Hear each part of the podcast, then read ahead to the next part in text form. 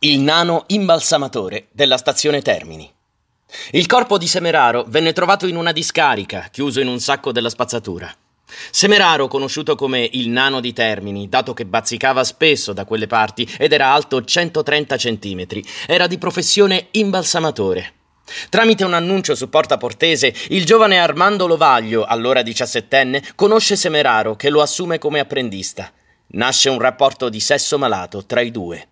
Nel frattempo Armando si innamora di una ragazza, lei rimane incinta e partorisce una bambina. Semeraro diventa geloso e ossessivo, teme di perdere Armando e il rapporto diventa una strana relazione a tre. Ma nel trio la situazione è profondamente compromessa, ricattatoria e densa di odio. L'epilogo avviene in una notte di litigi e accuse nell'appartamento di via Castro Pretorio. Armando strozza Domenico con un foulard della vittima. La ragazza assiste e insieme al fidanzato decidono di seppellire il corpo in una discarica abusiva nella borgata Corcolle. I due ragazzi furono condannati.